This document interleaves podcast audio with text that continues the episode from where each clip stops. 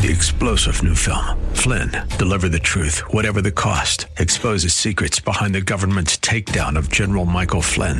Flynn knew what the intel world had been up to. He ordered the first audit of the use of contractors. This set off alarm bells. He told the truth. He was the most dangerous person for Donald Trump to hire. They had to get rid of Flynn. Flynn, deliver the truth, whatever the cost. Available now. Watch it today. Go to salemnow.com. Salemnow.com. You were made to think big, too big, but big. But tomorrow can be bigger. Just grow, let the word overflow, yeah. Live a life bigger than yourself. You're created for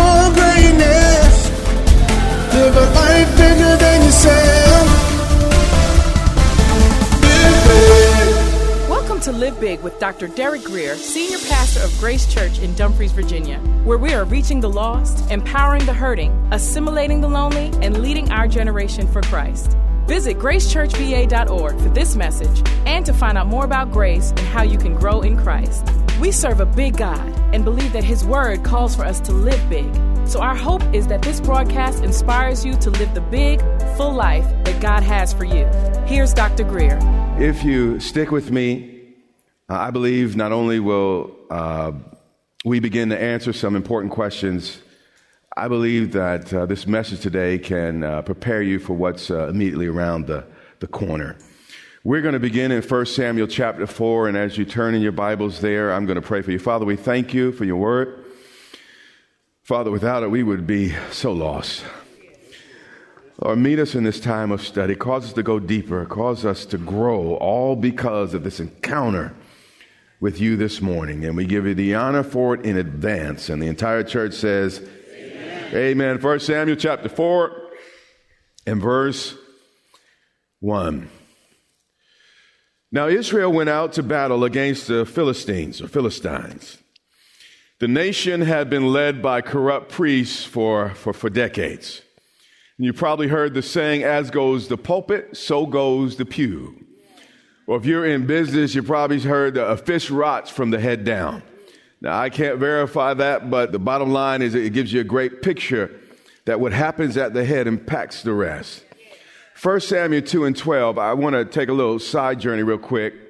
And I want, to, I want you to listen to how the scripture actually defines these two men that were the top priests in Shiloh. It says this Eli's sons were scoundrels. Wow. So we're not just talking about leaders with just a few problems. These guys were rogues, cheats, and the very worst type of men to have in spiritual authority. And it goes on to describe them with this terrible statement. They were in office.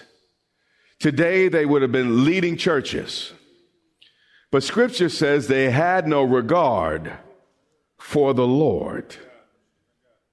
They had no respect for God's ways or his word. And unfortunately, we're seeing a lot of this in the church today. Let's get back to 1 Samuel 4 and 1. Now, again, Israel went out to battle to fight the Philistines. And they encamped beside Ebenezer, and the Philistines encamped uh, in Aphek. Israel was on the outside or outwardly, they were ready in the flesh, but inwardly, they were not ready in spirit. Then the Philistines, they put themselves in battle array against Israel. And when they joined battle, watch this, Israel was defeated by the Philistines, who killed about 4,000 men of the army in the field.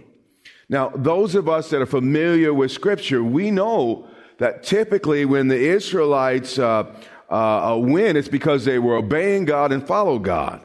But here, with 4,000 people dead, everybody knows that something has gone terribly, terribly wrong. Verse 3 And when the people had come into the camp, the elders of Israel said, They said this, Why has the Lord defeated us? What? They're blaming God. Why has the Lord defeated us today before the Philistines? Now, the answer is obvious. If, if there's a failure, guess who is responsible? Not God, it's us. But here's the deal they asked each other the question, but obviously they didn't inquire of the Lord. And many times we ask the wrong people questions about our issues. Amen? How many know God's not responsible for decisions that He was not involved in us making? Yeah. So, you know, they're blaming God like we do. And then they, they get religious. And they said, Let us bring the ark of the covenant of the Lord from Shiloh to us, that when it comes among us, it may save us from the hand of our enemies. They decided that the ark of the covenant was more like a lucky charm. But here's the deal we can't put God in a box, pour him out at will, and then expect to experience his fruity magic, you know, like he's some type of green leprechaun that, that's supposed to be at our beck and call. Having childlike faith is not the same as being childish. And we got to grow up in the things of God. The Bible said, when I was a child, I spoke as a child, but when I became a man, I put away childish things. And the Israelites are like little children playing church here and, and they're about to have a rude awakening. I want us to look one other place to show you a, an example of this so you know that we're on firm footing this morning. Judges chapter 16 and verse 20. We're all familiar with this passage. We don't have to set up the context or anything like that. It says, And Delilah said the third time here, The Philistines are upon you, Samson. Wouldn't you think after, you know, three times, Samson could kind of know by this point that Delilah was up to no good. But he had been lulled into a false sense of security and, and had been lulled to sleep by the enemy. It says, So he awoke from his sleep. He didn't realize that something had dramatically changed since his last battle, namely a life altering haircut. And this is what he said. He wasn't aware. He, he, he's losing his sensitivity and awareness. He said, I will go out as before, and as at other times, I will shake myself what? Free. Now here's the problem.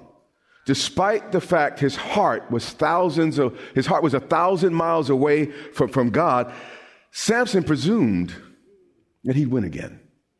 He felt entitled to win, in spite of the fact he was living sideways in the lap of a woman he had no business with. He felt God owed him a house, a car, you hear what I'm saying? Chauffeur food in the fridge. He felt just like many of us. We hadn't done right one, you hear what I'm saying? But we feel entitled that God owes us. You see, you have to be cautious about trying to live off the momentum of yesterday's anointing. It's vital that we keep our relationship with God fresh, keep our communication current. I can't live off last week's prayers, yesterday's prayer. You hear what I'm saying? My life with God has to be today, current, and right now. And many of us are living off of what happened 20 years ago or I used to be. That's how you end up in the lap of Delilah. That's how you end up in the shoes of Samson. But watch this next verse. It says, He did not know that the Lord had departed from him. Samson was, again, a lot like our generation. He relied exclusively on the mercy of God. And God is merciful, God is kind, and, and He's inexhaustible. But here we, we see he no longer cared about God's approval. It was all mercy, mercy, mercy. It was all, Lord, forgive, Lord, forgive.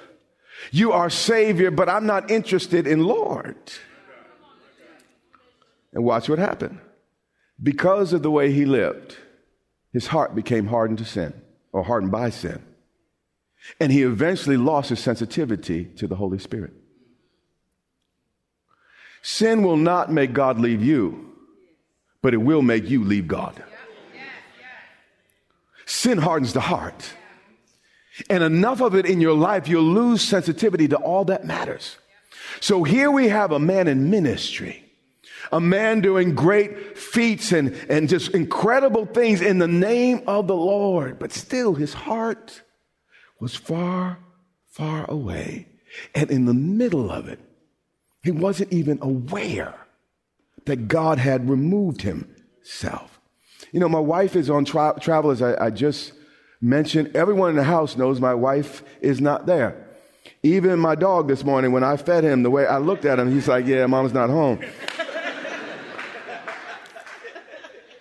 But here's the deal if someone close to you leaves you and you don't notice, you are not close. Now, now here's the fear that if the Holy Spirit left planet Earth, many churches would go on a service as usual and no one even noticed the difference. Many Christians would go on praying even in tongues, not even knowing the difference because they ain't never one day of their life received the help of God. It was all about flesh, outward appearance, and the rest. If God lifted his presence, would you know? Or are you so busy living it on your own, doing it by yourself? Back to Samuel 4 and 4. So the people sent to Shiloh, where Hophni and Phinehas presided, that they might bring from there the Ark of the Covenant of the Lord of hosts who dwells between the cherubim. It's the mighty, the, the symbol of the, the, the mighty God of Israel. And the two sons of Eli, not surprisingly, Hophni and Phinehas, were there with the ark of the covenant of the Lord. Here's the problem. Even good things, when placed in the wrong hands, become corrupt. Did you know, as holy and as righteous as the Word of God is, Satan put it in his mouth and tried to tempt Jesus with it by sticking it in his ear.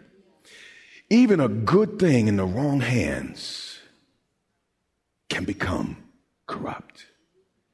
And our crosses and the many things we do, if our hearts aren't right, as right as our worship is, as right as, as us coming together as a church is, if our hearts aren't right, even good things can become corrupt. Stay with me. And when the ark of the Lord came into the camp, everybody got excited and the Bible says this, and the Bible only says this in a few places in, in Scripture. It said, All Israel shouted so loudly that the earth shook.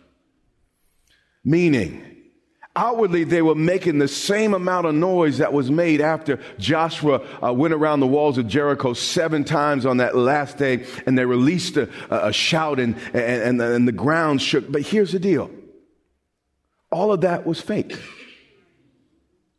They were treating the ark like it was a rabbit's foot.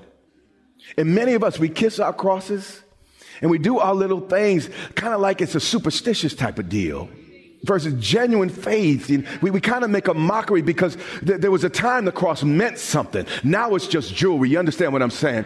That there was a time when the ark meant something. Now it's like any other idol. And, and when it comes in, that they're as raucous as, as at a football game, but, but, but the heart is far, far, far, far away. And what can happen in the church, the worship team could become so expert. They can hit the, the, the lyrics and the notes so right and we, and we worship so high that we get confused that, you know, we sound like a church worshiping God, but our hearts are really one million miles away.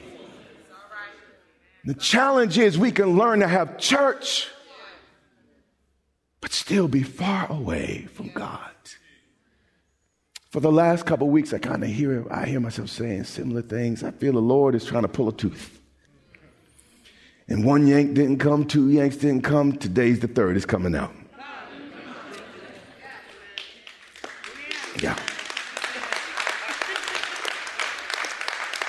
Verse 6.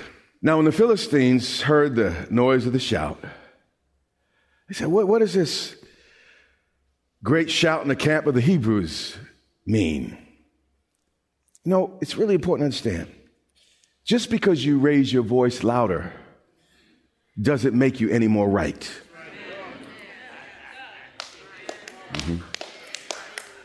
And you can put on religiosity as much as you want.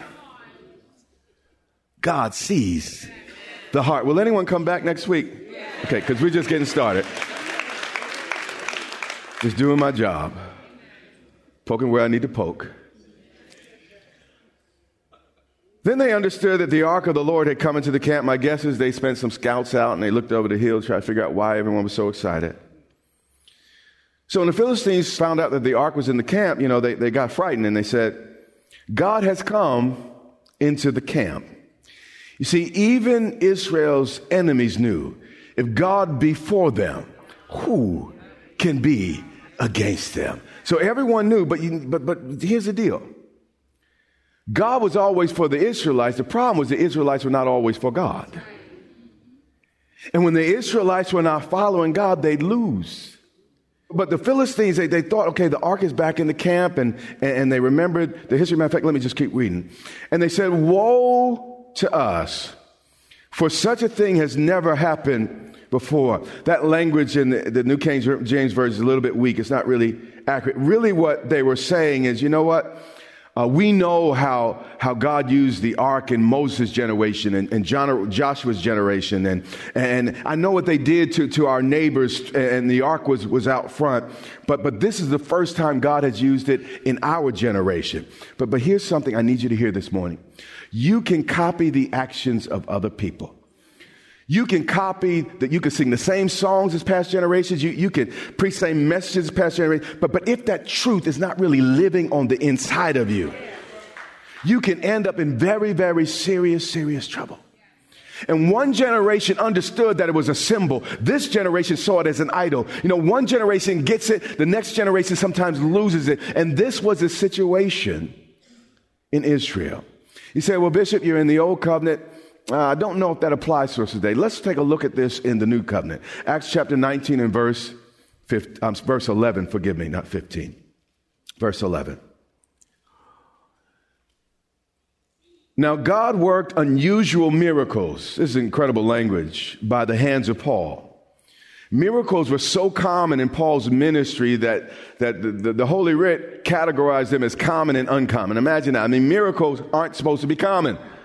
But the reality is, it was so pervasive in, in, that, in, that, culture, and God was moving so powerful. It's like, well, yeah, it's normal for God to heal, but it's not so normal for someone to walk on water. You know, it's normal for this, but not normal for that. And, and this was the environment of the old church. It's absolutely amazing. Verse 12.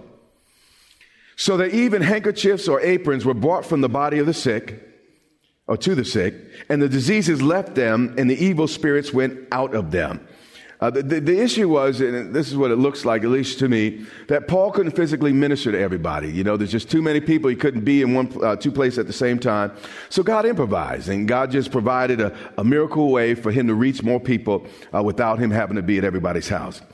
Then some of the itinerant Jewish exorcists, watch this, took it upon them what? Selves. How many of you know it's never a good idea to take upon yourself to do something just because somebody else is doing it? Yeah. This was what, what was happening here. They took it upon themselves to call on the name of the Lord Jesus. Now, they, they lipped the same words, but it wasn't the same in their heart. To call on the name of Jesus over those who had healed evil spirits, saying, We exorcise you by Jesus, whom Paul preaches. See, the problem was Jesus was just another name to add to the religious category, uh, catalogs of incantations and, and formulas. It had no real meaning in the heart. That's why one person can, can say Jesus and it means one thing, but, but you say, not you, the person next to you say Jesus and absolutely nothing happens. The issue has nothing to do with Jesus, it has everything to do with what's going on in your heart. God is powerful. And everyone who calls from their heart on the name of the Lord shall be saved. Normally, when demons are cast out, they just leave. But not this one.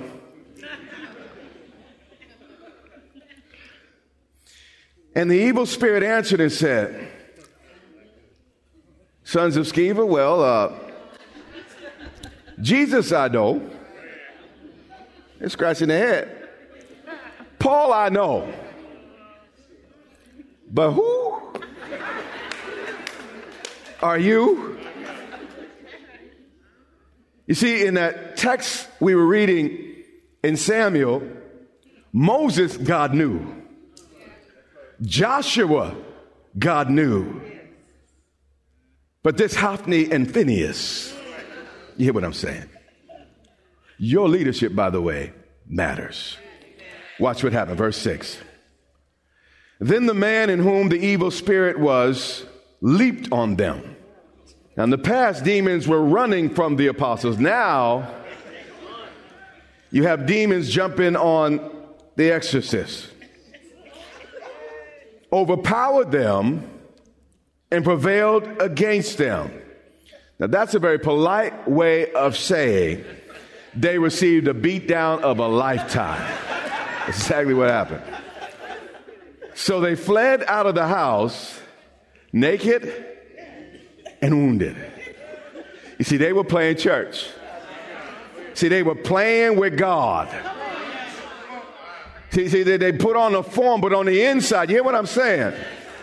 And because of it, they ran away embarrassed, battered, and bruised. Here's something I know. When pride and presumption go before you, shame and loss are closely behind you. And all we've read about today is a sin of presumption.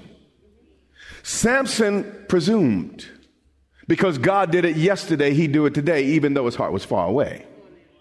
The Israelites presumed if God did it in one generation, he'll do it in mine, even though I don't believe the same way they believed. In this situation, the sons of Sceva presume, well, if Paul can do it, I must be able to do it. All of these events happened because people felt entitled, because people presumed upon the holy. It's vital that we not only watch what other people do, but have a personal relationship with the one whose name we call on.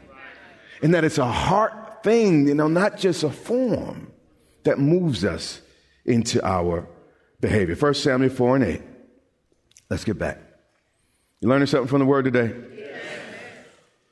So Philistines, they said, man, this ark is out there. And, you know, they understand idols and they assume it's an idol. And by the way, you know, the, the, Israelites were acting just like the Philistines and, and in the flesh. So, you know, it shouldn't be surprised that those watching got a little bit confused. And they were like, wow, you know, uh, this idol did great things in the past. So, you know what? Uh, the same thing could, could happen to us again. He said this. Who will deliver us from the hand of these mighty gods in the plural? Meaning they, again, they, they thought it was just one amongst the, the many gods. These are the gods who struck the Egyptians with all the plagues in the wilderness. Now, here's the deal. Their fathers had established a very, very powerful track record. I mean, their testimony had grown all over the Middle East. But the Philistines didn't understand that this generation, they got it twisted. And because of that, they were frightened. But, but, but let's keep reading. The devils or, or, or the Philistines actually encouraged themselves in their devil. You know, we're supposed to encourage ourselves in the Lord. But they actually encouraged themselves in the devil. They said to each other, Be strong and conduct yourselves like men, you Philistines, that you do not become servants of the Hebrews as they have been to you. You see, no self respecting demon is going to leave your house, your family, your body over just a little bit of religious hocus pocus. You have to understand the demons arrayed against you have a lot on the line too. Because they know if, if you have victory over them in your life, you're going to tell somebody, it's going to impact them. So, so, you know, listen, it's like, listen, if we lose, we're going to have to submit. And the devil knows if, if he loses, he's going to have to submit. So he's not just looking for a little bit of church ease. He, he wants to see that you have genuine faith. He's looking for the real article in the lives of you and I. They continue conduct yourselves, be men, and fight. You see, Satan will fight until you prove that you are for show, that you are for real, that, that this thing is not your mom and daddy's thing. that this is not because you were born in a Christian household. This is because you have a personal relationship with God. The only language Satan understands is authority and power. He is not kind. He will not leave because he feels for you and he sympathizes. He only understands brute force. So, even though this was the God of heaven and earth, the Philistines fought. Even though you're dealing with the Almighty God in your life, the demons will still fight. You are listening to the Live Big broadcast with Dr. Derek Grier. We pray that you are inspired to think big, do big, and live big. Our goal is to compel you to live in a way that overflows and blesses those around you. Find out more about this broadcast, Grace Church, and Dr. Derek Grier at gracechurchva.org. Dr. Grier and his wife, Pastor Yermitu, invite you to meet them at Grace Church in Dumfries, Virginia, for vibrant worship, Bible teaching, and fellowship each Sunday and Wednesday. Click gracechurchva.org for service times, directions, and much more. Again, that's gracechurchva.org. This has been Live Big with Dr. Derek Grier. Watch the Live Big broadcast Monday through Friday and every Sunday. Check your local TV listings or visit gracechurchva.org for the broadcast schedule. That's all the time we have. But until next time, remember, you have what it takes in Christ to live big.